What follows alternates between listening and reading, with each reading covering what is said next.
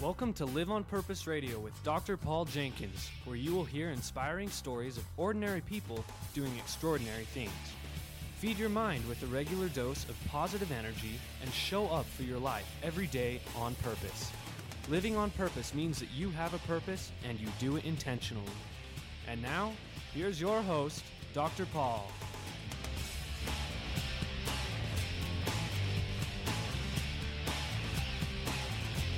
Hello, everybody. Welcome back to Live on Purpose Radio. This is Dr. Paul, the shrink who expands your life, bringing you another episode of Live on Purpose Radio. And I'm thrilled today to have with me here in studio Tiffany Berg. Say hello, Tiffany. Hello. Thank you so much for being here today. Thank you. We've had a great time, even not recording yet. We've just been just warming up. Lots of affinity there. Well, Tiffany, you have been working for a decade or so as a success coach, primarily for women. And you've had some remarkable experiences that way, but your life is taking a little bit of a turn in a different direction. And you shared with me before the show that you're working in a chaplaincy program right now through a hospital and working primarily with, with end of life patients and their families to deal with some fairly heavy stuff or at least it feels heavy to a lot of people. You know, I spend most of my chaplaincy hours on the ICU floors and in the ER. Mm-hmm. And it's an interesting thing to be in that setting where really it seems to be um, where the most significant things come to the surface. And, and it's the most significant stuff because when you're faced with mortality, you get to take a really close look at what's important. Absolutely. And some stuff just isn't, huh? Well, and I think we get so busy, you know, as you said, going from success coaching to now the ER. Mm-hmm. Um, when people are setting their goals, they are setting them from a state of reflection. I think I'd like to do this. I think I'd like to accomplish this or climb this mountain or and mm-hmm. when you're sitting in the ER and you're not sure how your child is going to do, over mm-hmm. the next 12 hours. Um, those lists become very trivial, those yeah. success lists. So, success coaching to chaplaincy. Tell us about your journey.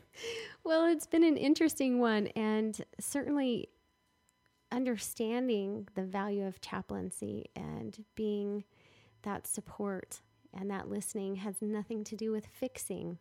And mm. coaching, success coaching, is all about strategy and um, mm-hmm. and and tenacity. And in some ways, chaplaincy is about being still. So they're almost mm. two different disciplines.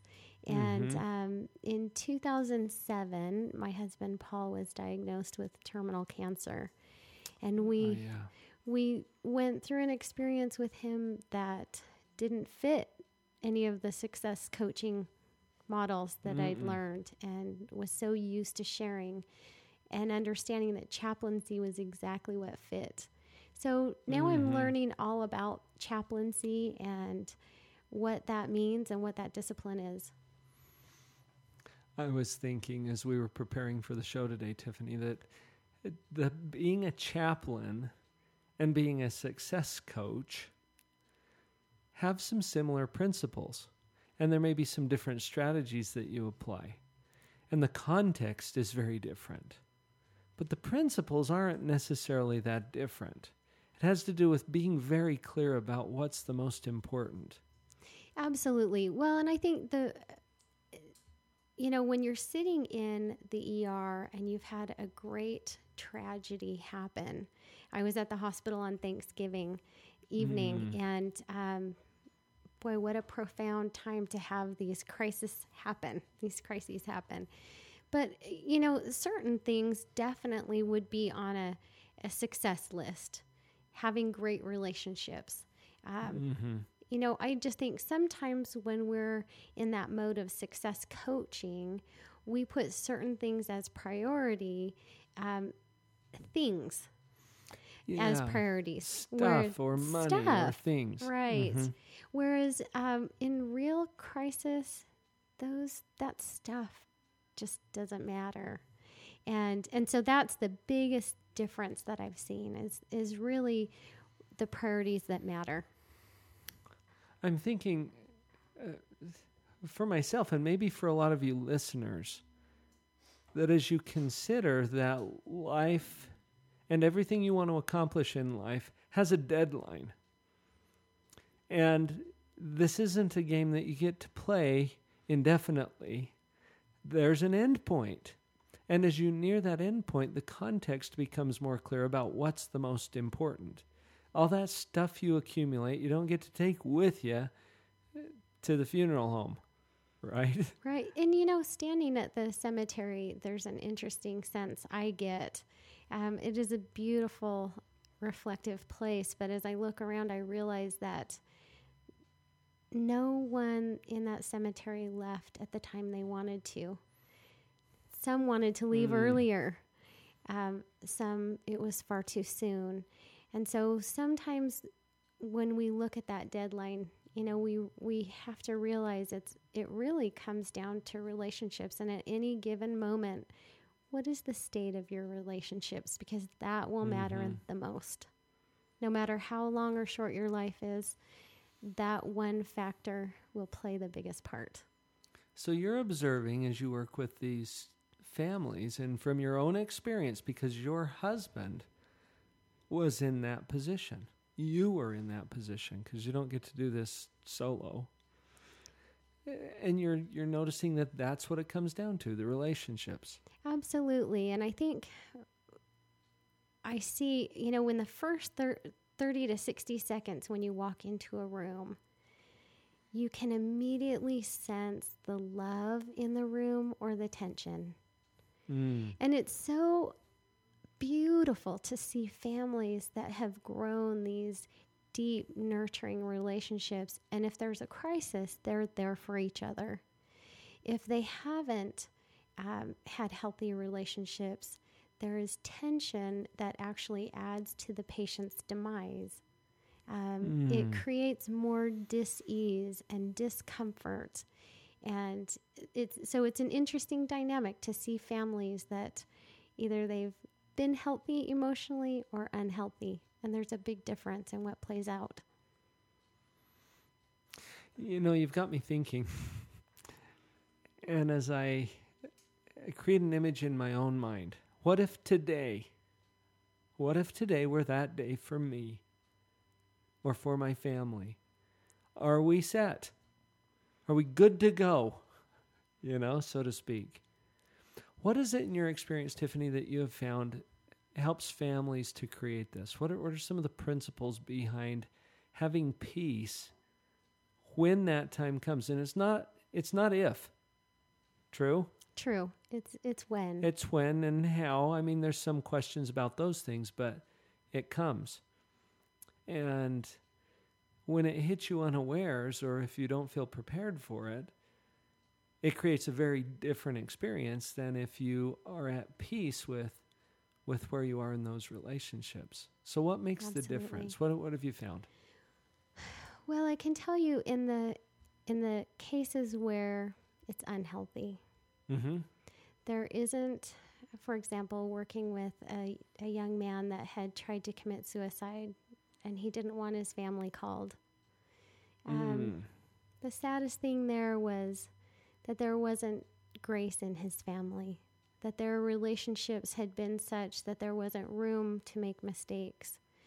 Um, There Mm. wasn't room for forgiveness.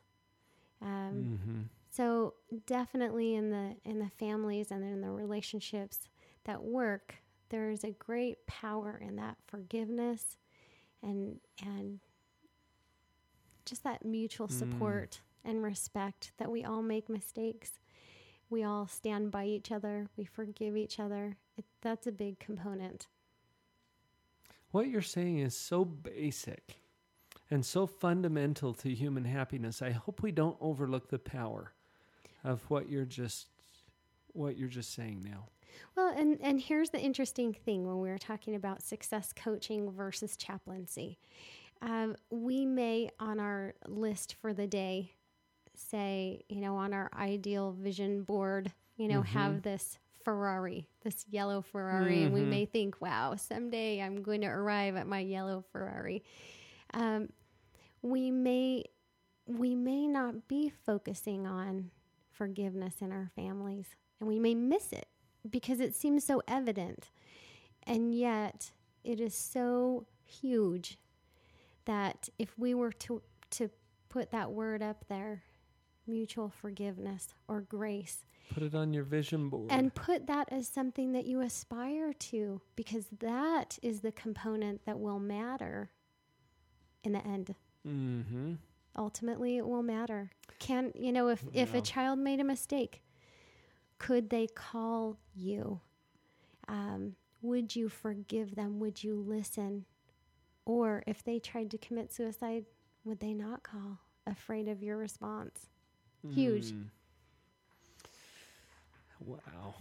You know, forgiveness is probably one of the most powerful concepts that can assist you in a time like that. If you don't have forgiveness going on at the end of life, whether it's your own life or a loved one, if you don't have that forgiveness there, the peace is not going to be there either.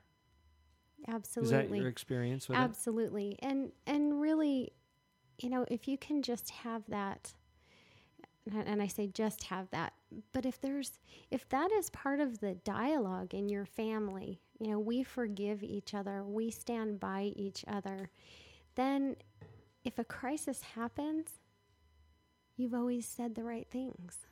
Mhm. you've prepared your children you've you are in relationships that are healthy that can stand um, even the worst Mhm. they're strong enough How would you define forgiveness? Let's pick your brain a little Hmm. bit on that one, because I think it's a very misunderstood concept. absolutely and I- and and i don't want to mistake that for denial yeah, right. because because I'm we can ya. w- w- you know we could talk codependency for a while well, here it's not forgiveness is not saying that nothing happened right or even that it's okay what happened because Right. sometimes people do hurt each other. right and in families we do Yeah. We just do. But I think one of the, the factors in that is um, compassion, dignity. Um, you might have uh, someone in your family that chooses a different lifestyle, or, you know, there are things that happen along the way that divide families or personalities. Um, hmm but if there is grace and dignity towards each other, um, then no matter what happens in a crisis moment, you know your family will be there for you. And and I think that that's probably something like I said we we talk in success coaching all the time about, you know, what is on your vision board, where do you want to visit in your lifetime and how will you know when you've arrived? Um, I think that's the hardest thing because forgiveness isn't arriving. It's Mm-mm. it's a it's a part of your character. So It's an ongoing process. It's a dynamic process. I really like, I can't even remember who shared this with me originally. I have so many ideas that come from so many great people. I love to brag about my stuff because none of it's mine. But this one is that forgiveness is giving up your demand for a better past.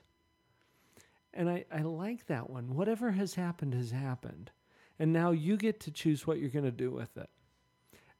You might have noticed that the past doesn't even exist really, except in our current thinking about it. So forgiveness is all about changing your current thinking, current thinking about whatever it is that you're holding as a grievance in your heart. And that can bring can bring real peace and healing. Absolutely. Another one of the the character traits that I see so so powerfully in that situation is gratitude.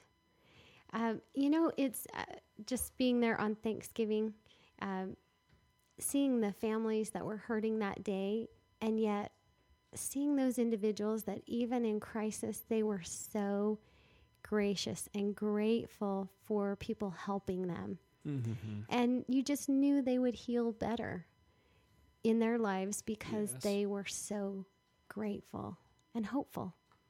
So you've hit on something that I love to think about, but also I challenge my clients on this all the time. There was some research done at Stanford University, Dr. Fred Luskin. He was actually researching forgiveness and the power of forgiveness. He found that gratitude is probably no less than a prerequisite for forgiveness.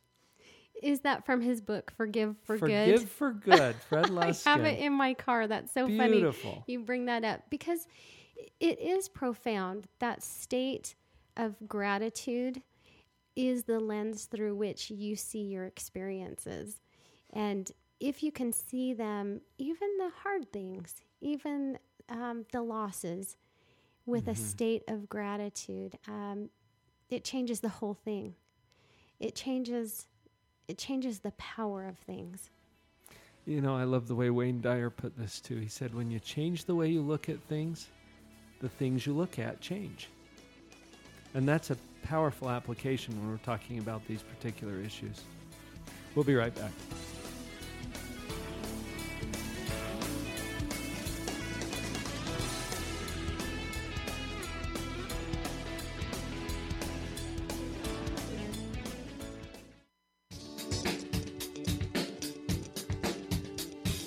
Thank you for joining me for the Live on Purpose radio podcast.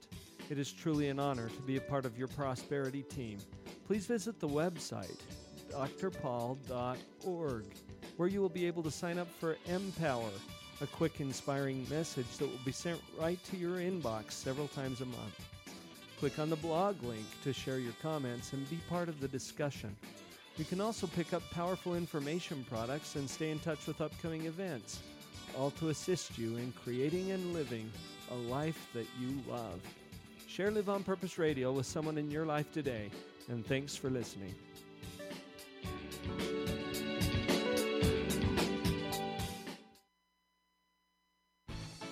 This is Kirk Weisler to tell you about morebetterbooks.com. Morebetterbooks.com is where you can find more better books for a more better life. Not only that, let me tell you about some of the very fun and cool select titles on morebetterbooks.com. You'll want to get a copy of The Dog Poop Initiative. This best smelling book could change your life forever. It certainly changed the lives of thousands of Boeing employees, as well as school teachers, parents, leaders across the United States and in Israel and in Germany. And you can get your own copy at morebetterbooks.com. Whoa, that's not all. What about The Cookie Thief? This classic tale told in a rhyming format, fully illustrated with very fun hidden messages. Pick up a copy now today on morebetterbooks.com. Other great titles there? Finding Your Pathway to Mastery, Beyond Illusions, Make It Great. These titles are only available on morebetterbooks.com. Go to morebetterbooks.com today and begin to have a more better life and live that life on purpose.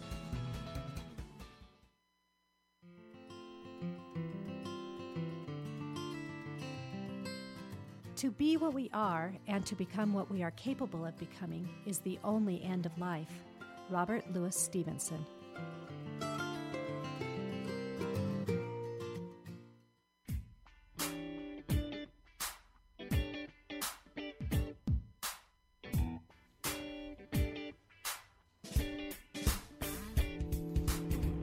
Okay, Tiffany. Something that you and I share and have in common is a desire to assist people with emotional health.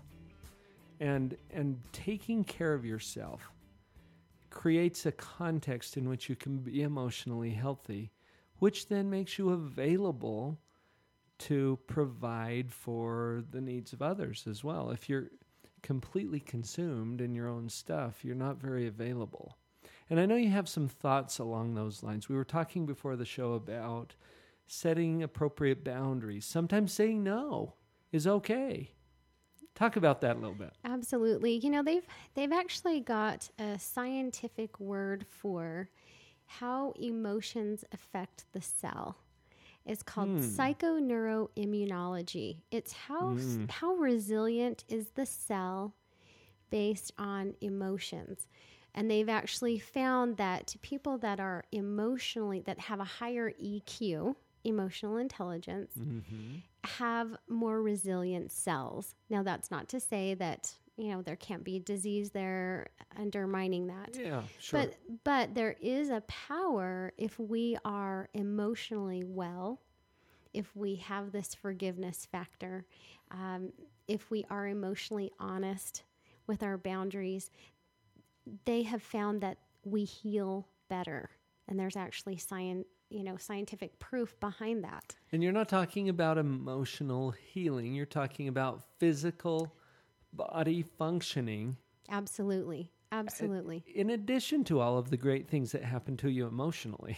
Right. Well, and we see a, so many patients that are going through cancer treatment also learning yoga and how this is giving them the life force um, to, to fight the cancer. And, and they've actually established that that is true. That if you are working on this this positive emotional healing, you your cells will do better.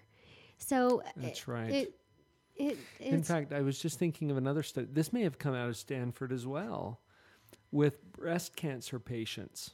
And they found that on the average, they could extend their life expectancy by two years through group supportive meetings. I was going to say therapy, but it was really just kind of supportive gatherings of these women providing support for each other and emotional healing. And that made a difference in their physical health. Absolutely. The sharing, the mutual support, the listening, it all adds to validating us emotionally, um, and, and our cells respond. It's That's right. Uh, and so that's why you'll see in a lot more settings these roles chaplain, um, support for the caregiver. They've also found on the negative that, that when there is, is a loss, um, of a spouse or a parent uh, or a sibling, that can create um, distress enough in the body that that there is either post traumatic stress disorder or that the immune system decreases, so mm-hmm. that within six months or a year there there can be huge reverses in the caregiver's health. in their health and functioning. Right. So, so we see that emotions do play a real part, and it and it really would speak to us to look more at on an ongoing basis. Are we being emotionally honest? Um, you know, when they talk about dis-ease of the cell, um, the more we can be in integrity and say, "Wow, I'm feeling frustrated right now or I'm feeling sad right now. And just voicing that honesty, uh, that brings more power to ourselves, even just voicing it. Um, now, there's a difference if you go to the extreme of, of complaining and neurosis and codependency, that whole direction. Uh, Mm-hmm. but I think sometimes, especially in our community where we want to be nice, uh, we don't often acknowledge some of the, the negative emotions that are really there uh, that we need help with. And and this investment that we have in looking right. You know, everything has to appear to be unruffled. And that's just not how life is. You're going to have ups, you're going to have downs.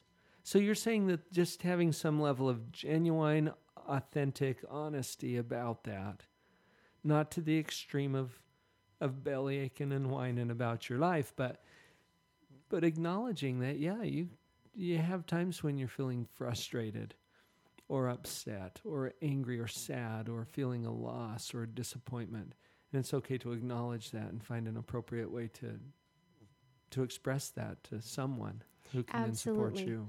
Well, and I think that's the key word is appropriate. Um, I think when we are feeling those emotions, part of what we need to to be able to do to remain healthy is say, "Gosh, I'm feeling depressed, or I'm feeling um, angry.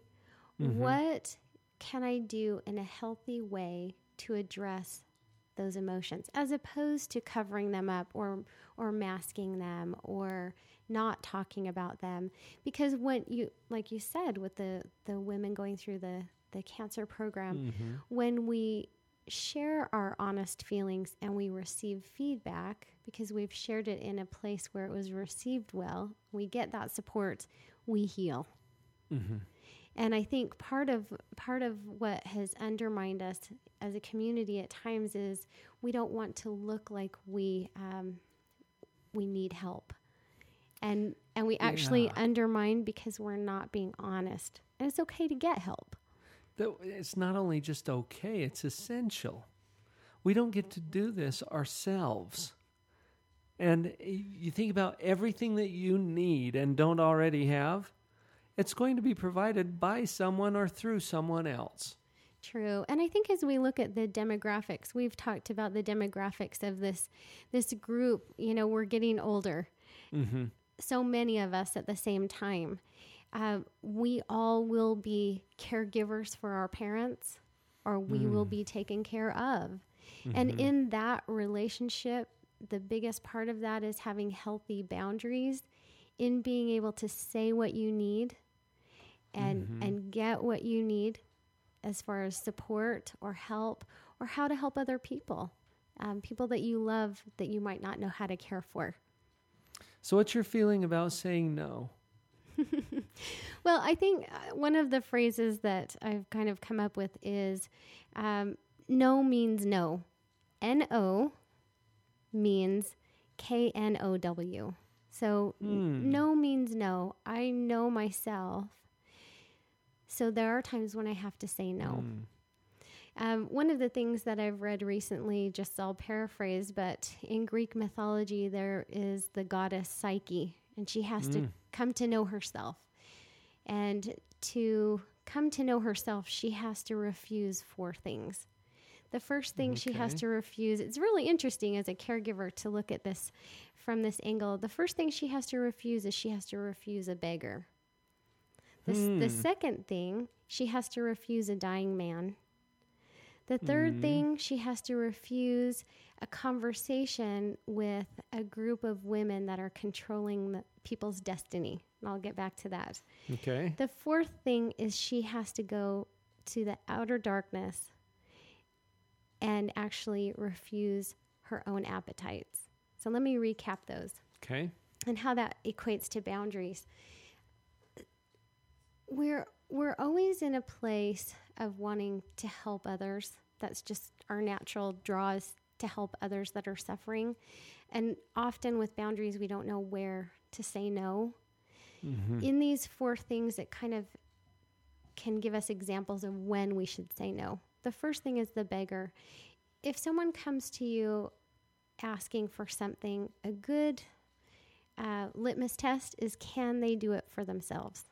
So I think sometimes people ask us for things that r- would require work on their part or sacrifice. And so sometimes we do have to refuse the beggar. If there are things mm-hmm. that person must do on their own. And so For their own good. for their own good. And that doesn't mean, you know, never never help someone that's suffering. That just means no, right. let's look at it. Where would we need to refuse a beggar? The second thing is a dying man. You know what? We cannot save people.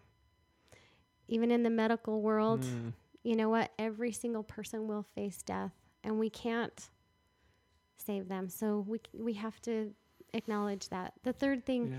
those women that were conspiring and controlling people's destiny, sometimes we can become small. And so we have to refuse to go there. I'm just going to refuse to get involved in in drama or or um, controlling um, of other people and and circumstances and Or judgment. Maybe even caring a lot about what those other people think there you go. and what their opinion is about. Exactly. Because I think you can get caught up in that. And the last one is um, sometimes we even have to refuse our own appetites, whether that means serving past um, where is comfortable with our own sleep, or we really have to, for our own health, refuse certain things, you know, dietary restrictions that would that would really be, impact our health. Um, and we do have to go to that dark place inside ourselves, and no one can go with us. So part of that is just really doing that inner work that no one can do for us. Well, we all have this private battle with our appetites. And we don't always desire things that are good for us. Have you noticed that too? Well, and we're talking right after Thanksgiving, so amen to that. well, and as we head into the holiday season, and I know that this is a time delayed podcast, so people could be listening to it in July, but it's it's very common for us to to indulge in things that aren't healthy for us, that aren't good for us, either emotionally, psychologically, or physically.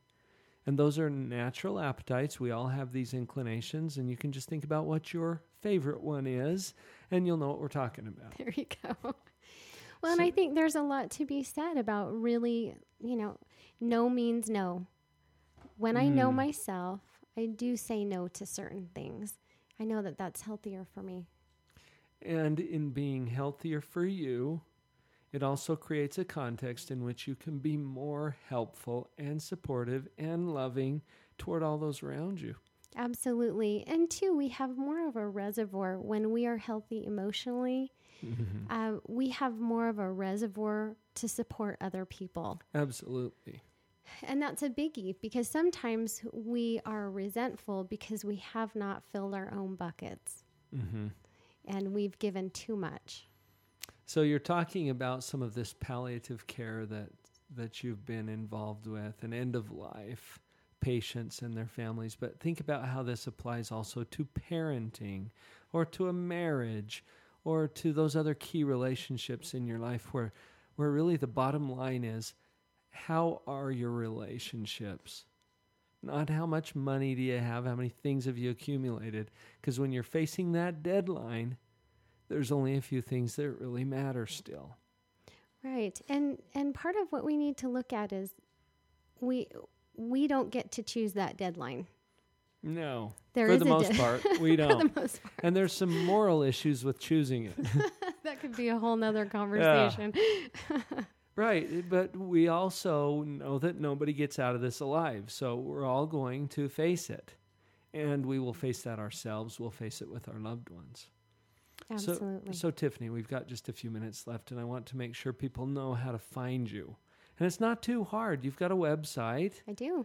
I which, do. like mine, is under flux and change, and but it's there, and it it's is. and there's a lot of resources. You've authored eight books. Correct. Is that correct? The last of which was about talking to kids about cancer. Right. Wow. And uh, folks, if you're in that position here's somebody that I trust to give you some good advice about that. And I've seen the book, and I uh, this is a hard thing to talk about, but you've taken it on. Well, and it, because our children were losing their dad to cancer. Um, right. The nice thing is on my website, I do read the book, and there are pictures and it's video. So even if you don't purchase the book, a child could it watch right it. There. Mm-hmm. And it's it's if cancer were a fish, I'd throw it back. I'd throw it back. Yeah, but you don't always get to throw it. This is the fish you got. And, That's right. And thank you for being willing to share your personal experience about that. That is a tender, sacred experience, but it's one that's shared by a lot of people, and they're not sure what to do with it. So Absolutely. thank you for that. Thank so your you. website is your name, Tiffany Berg, T I F F A N Y B E R G dot com. Correct. And what else can they find there? Uh, well, more and more resources will be placed there, especially for caregivers, individuals okay. that are caring for their parents or someone going through cancer. Okay, and there's ways to contact you or get in touch Absolutely. with you. You also um, do speaking and things I like do. interviews on Live on Purpose Radio. That's right. Well, you've done a lot of TV and radio stuff in the past too, so you're comfortable with those kinds of invitations as well. I am. Thank so, you. folks, I want to recommend to you Tiffany Berg if you've got uh, some some things that are going on in your life or people who you know and love. Let's get connected with those resources because it's by sharing those with each other that we truly get to support each other. So, Tiffany, as we're wrapping this up today, I want you to just kind of sign off with your your thoughts. Thank you. Well, it's all about relationships and uh, how exactly will you live and love? Beautiful. Thank you, everyone. Go out there and live on purpose.